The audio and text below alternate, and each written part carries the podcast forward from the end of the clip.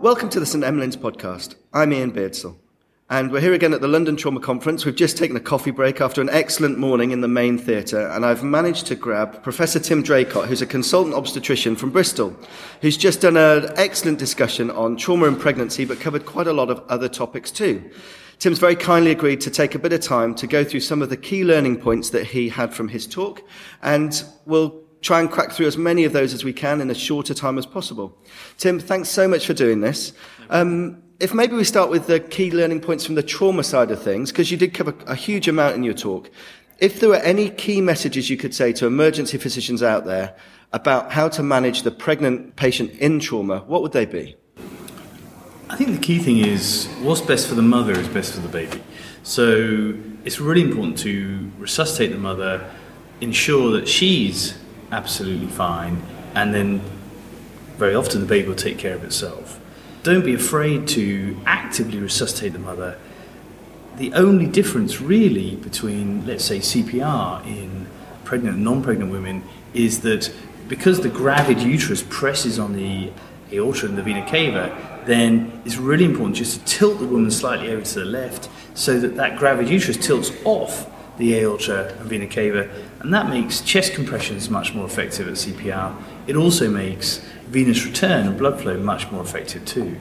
The additional difference is that after four minutes of unsuccessful CPR, then we would recommend perimortem section, and the delivery of the infant is to try and improve the outcome for the mother.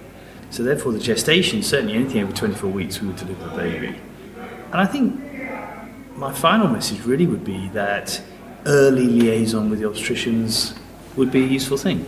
Uh, and I think in working in big centres, as most of us do, then ED should definitely make early contact with us and we'll come over and help sort out anything we can. So, Tim, we're simple people in emergency departments, although you made it sound like obstetricians were simple people too. So, I think we should get on really well.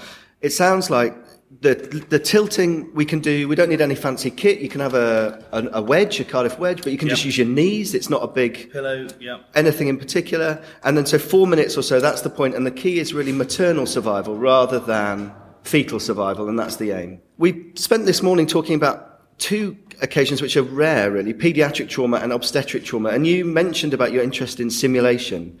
Is there anything that emergency physicians and pre-hospital physicians can do to prepare themselves for what is a a really rare event? I, think trauma is extremely rare, particularly penetrating trauma. There is some blunt trauma from motor vehicle accidents. One thing I would think is a useful thing to do, which we've done with our pre hospital program, which is the, the PROMPT program, uh, Practical Obstetric Multi Professional Training, is we now have a pre hospital program that we train paramedics, ED staff to manage and do the first aid management, certainly, of uh, a number of you know, five or six obstetric scenarios that can easily be managed well by ED staff uh, if they come across them uh, immediately prior to us arriving.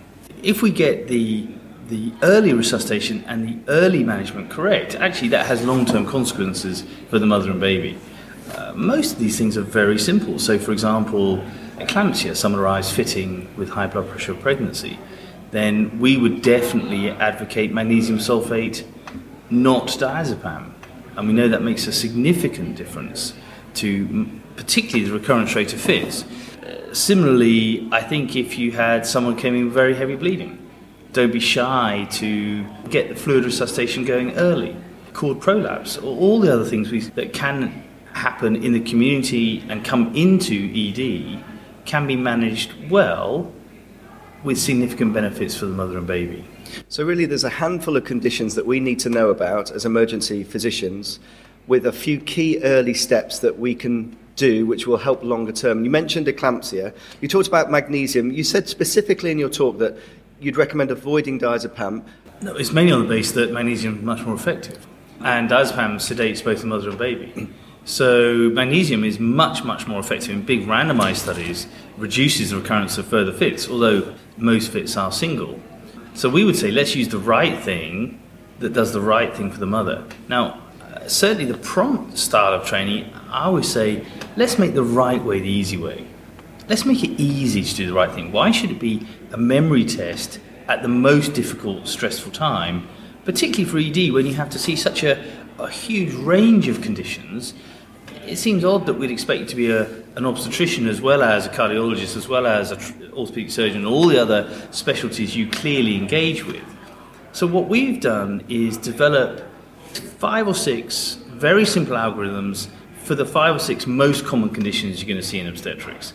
And certainly in paramedics in the southwest, keep those in there's laminated A5 size. They keep them in their maternity bag, so when they are called to an emergency, they can start pre-hospital care as part of the continuum of that woman's care. And I think actually that would usefully be adopted by ED departments too. So medicine's not a memory test, and it sounds hopefully this is one of those initiatives that you've set up in the southwest, but would be happy to share. Yeah. And we can put these onto the, the website so that people can have those if they need them. It's a bit like a checklist, I'm imagining. Yes, but uh, I'm very much of the view that checklists are not magic. Checklists, in of themselves, don't actually improve care. It's the implementation of those checklists and algorithms that make a difference. So we'd be very keen not to just for people just to download the algorithms, but for departments to engage with us in training and implementation as much as the physical presence of those algorithms. And one of the themes throughout your talk was also about teamwork and how we work together, both with uh, anaesthetic colleagues, obstetric colleagues, emergency physicians. Yeah, yeah. And so reiterating all of that throughout, in fact, the whole of this conference has been really important. Just a couple of very other quick things. You mentioned some really interesting learning points about very rare occurrences, but some take home points about cord prolapse and how we can best manage that if that was to turn up on uh, in the middle of the night into our emergency department? So that's right. Uh, and cord prolapse is a relatively common complication of usually when the waters go suddenly and the baby's either breech or, or, or, or not completely in the pelvis, then the cord can kind of drop out.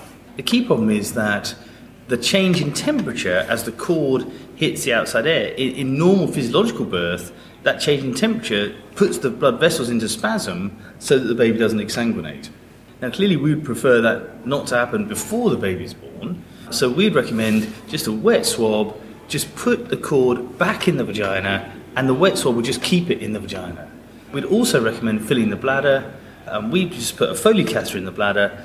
The key issue there is if you can use a blood giving set rather than the standard fluid giving set, then a blood giving set, the Luer lock of a blood giving set, fits exactly inside a Foley catheter. And you can just run a 500 bag, you know, whatever crystalloid you like into the bladder, spigot off the catheter, and the increase in bladder height pushes the baby's head up and stops it compressing the uh, cord. So that's definitely a useful thing to do. I think that was a really top tip for one of those log it in the memory, bring it out at that point of emergency to fill the bladder. I think it's one of those times where everyone in the room might look at you a bit funny, but when everything turns out okay, you get the nods of appreciation. Well, certainly our community midwives now keep blood giving sets in their birth maternity bags because you can give any fluid through a blood giving set, be that you know, fluids, crystalloid you know, through a Venflon, or actually use a Foley in the uh, rare circumstances you might need that. I think the last thing we might just touch on was obstetric hemorrhage of any type.